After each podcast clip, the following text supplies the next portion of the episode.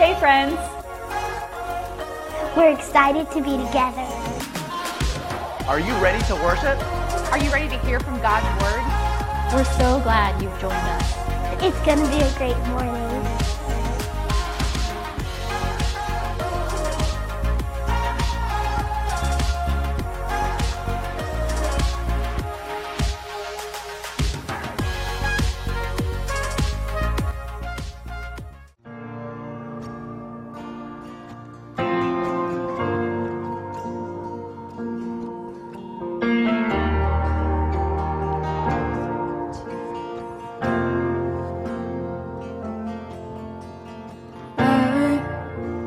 A wretch. I remember who I was. I was lost. I was blind. I was running out of time. Sin separated.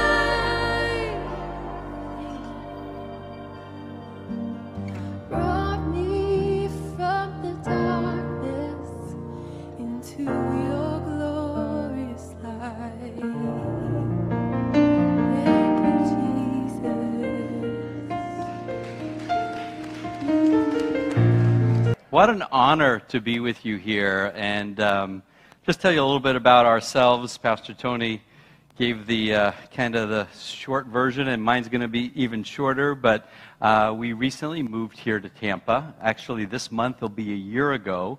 Up until that time, we were in ministry serving pastors, as Pastor Tony mentioned. And prior to that, we were pastors of a church up in New Hampshire, which is where we spent most of our years. Um, we were pastors of a church we planted uh, up in New Hampshire. So we're New Englanders by background, um, but we have always longed to live in Florida. And God has been good because here we are. and we wake up every morning and look at each other. We're empty nesters now, so I guess that's all we can look at is each other at this point. And we say, we get to live here. We get to live here. You guys, I don't know if any of you are from the north, but we did our time. Let me just tell you. We did our time in New England. Um, our friends just we just i was just at a conference in orlando actually and we had several friends come out from the north and they went back home and they said, We're still wearing sweatshirts. And I said, I don't feel bad for you. I did it for a number of years and I did my time. So here we are. And um, so we are so happy to be here in this area. We don't live too far from here. And Pastor Tony and Heather, Pastor T- Tony and Heather and me and Lisa have spent some time together and we've enjoyed their friendship. And just looking forward to what God has in the future specifically for you and for all of us. Last week, uh, we got to come and be a part of the service, and I love the word that Pastor Tony is bringing about the Word of God. Um, let me tell you, as a pastor, um, I've learned that the Word of God is life, that it is everything, but not just as a pastor, but as an individual.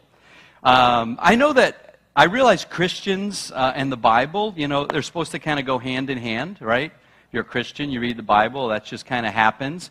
But the reality is that m- most people who are followers of Jesus believe in the Bible, but not many make it part of their daily habit, habit to spend time in the Bible.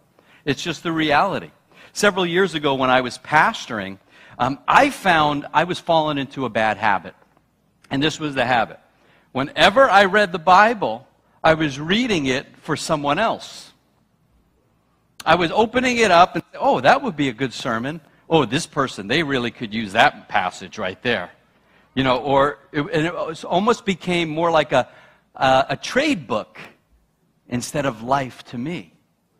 And God began to work on my heart early when we were planting the church and realizing that this is not just for me looking to find something for others, but this was something that God was wanting to impart into my life and heart. Do you know we can all do that, whether you're a preacher or not? We can read passages, memorize scriptures, have them all there, but not necessarily allow them to work in us personally. Now, what if I told you that every question you had in life, every situation you're dealing with, everything you need in life could be found here.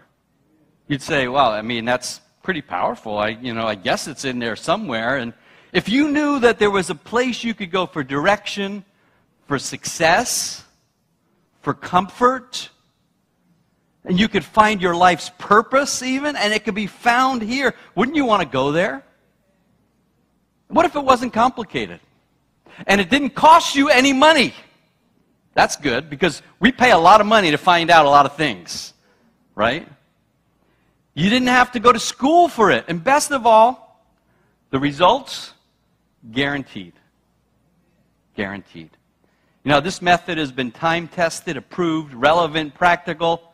It's the Word of God. You say, well, it can't be that simple. You know, life is just so complicated you know, this is crazy, this world we live in. It's the 21st century. It's like, you know, what can the Bible tell me about marriage or raising my kids or finances? You know, how does the Bible even talk about living in a world where people are just all out for themselves and, you know, the, the culture is just crazy and there's so much division? How does the Bible help? Listen, the Bible may not tell you how to fix a flat tire, but it'll tell you what your attitude will be when you get a flat tire. right? The Bible may not be able to say, uh, to give you this step by step out of debt program, but it can keep you from getting into too much debt in the first place. It may not give you the name and phone number of your future spouse, but it says a lot about what that future spouse should be like, right?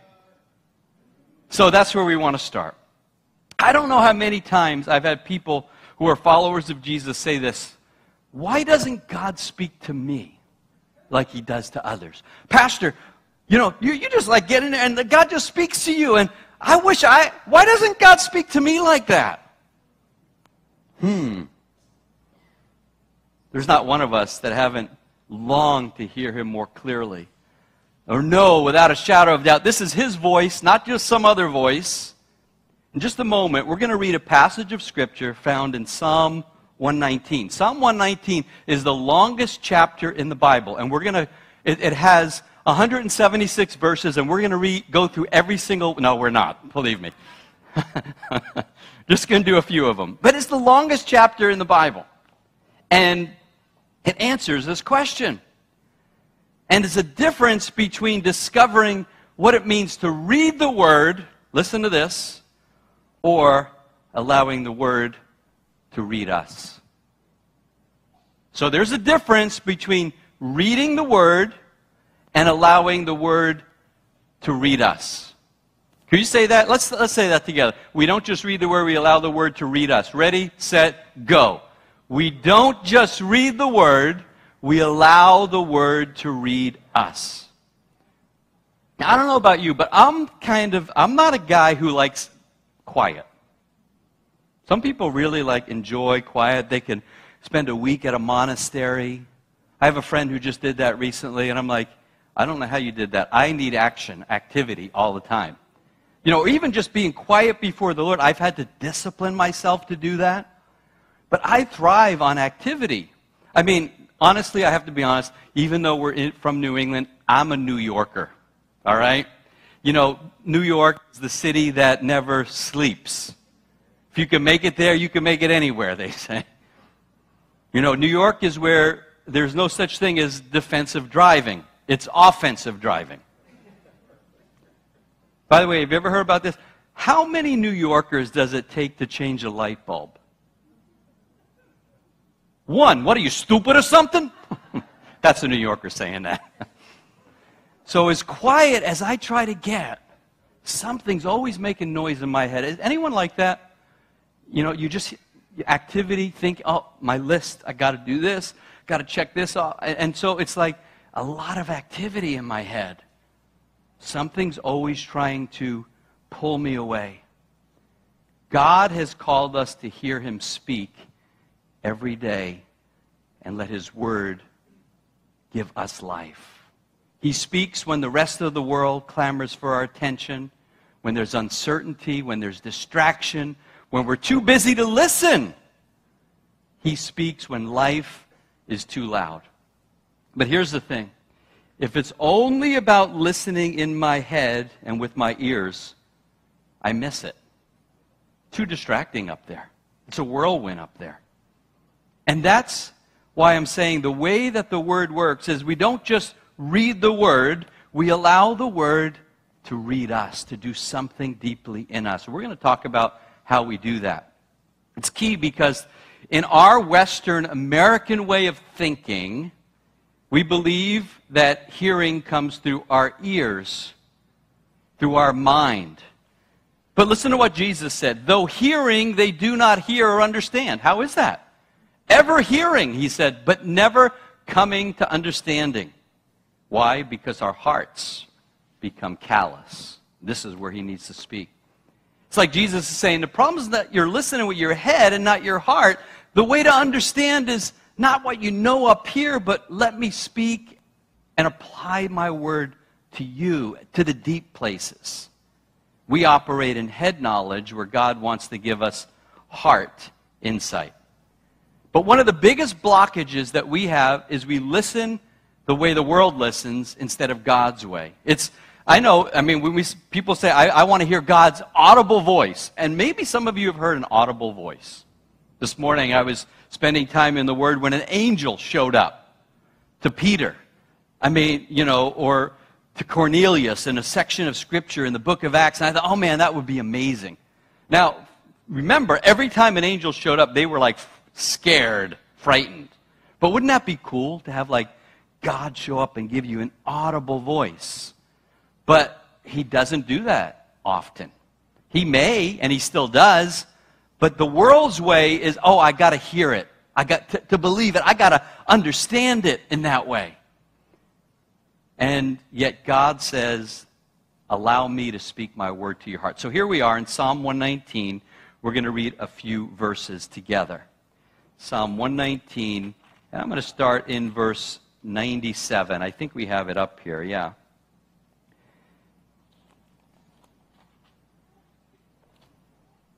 Oh, how I love your law. It is my meditation all the day. Your commandment makes me wiser than my enemies, for it is ever with me. I have more understanding than all my teachers. How could that be? For your testimonies are my meditation. I understand more than the aged, for I keep your precepts. I hold my feet I hold back my feet from every evil way in order to keep your word. I don't, do not turn aside from your rules, for you have taught me. Listen to this. How sweet are your words to my taste, sweeter than honey to my mouth. Through your precepts I get understanding, therefore I hate every false way. And then I love this. Your word is a lamp to my feet and a light to my path. It's a lamp to my feet, a light to my path. So God's Word gives us all the insight we need in life. It's like saying it doesn't matter who you are, it doesn't matter how educated you are, it doesn't matter how much you know or don't know, no, it doesn't even matter how long you have been a Christian. It doesn't matter if you have greater capacity than someone else to acquire knowledge. Why? Because we don't just read the Word, we allow the Word to read us. I have more insight than my teachers, for I meditate on your statutes. How could someone say this? Where does this insight come? Notice he's not saying, I know more than my teachers. I mean, have you guys ever been like in a class and, you know, I remember taking, uh, I, I, did a master's program and, and I remember this, this professor, I mean, he was just like brilliant. Brilliant. And I'm like, there's no way I can know as much as him. And that's probably true. But that's not what the scripture's saying here. It's not saying I know more than my teachers. He's saying that I have the insight. I have this great insight. You don't have to be brilliant to be wiser than even the smartest person. The difference is knowledge or insight. Because knowledge has to do with knowing, insight has to do with applying. So even when you come here on a Sunday and you hear the Word of God, you don't just walk away and say, oh, wow, I learned all this. It's like, oh, no, how can I apply this in my life? I'd rather be able to apply a few truths than recite a million. it's not about knowing more.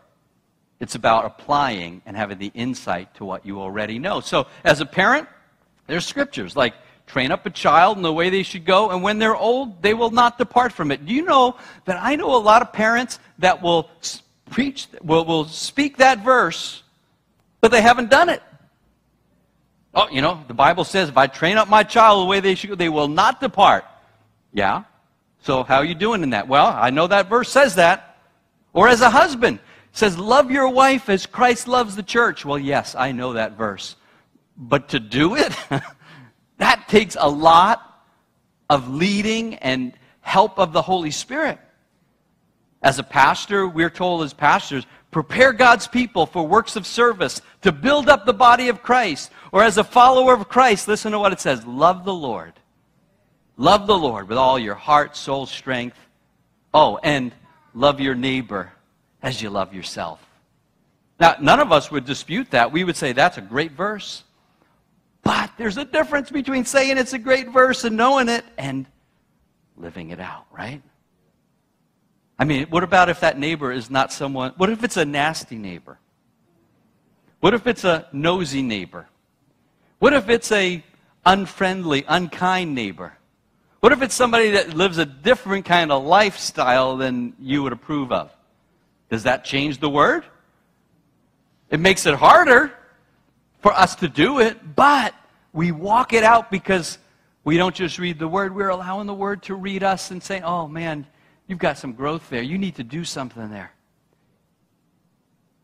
On the other hand, if we just know it, the Bible says knowledge puffs up.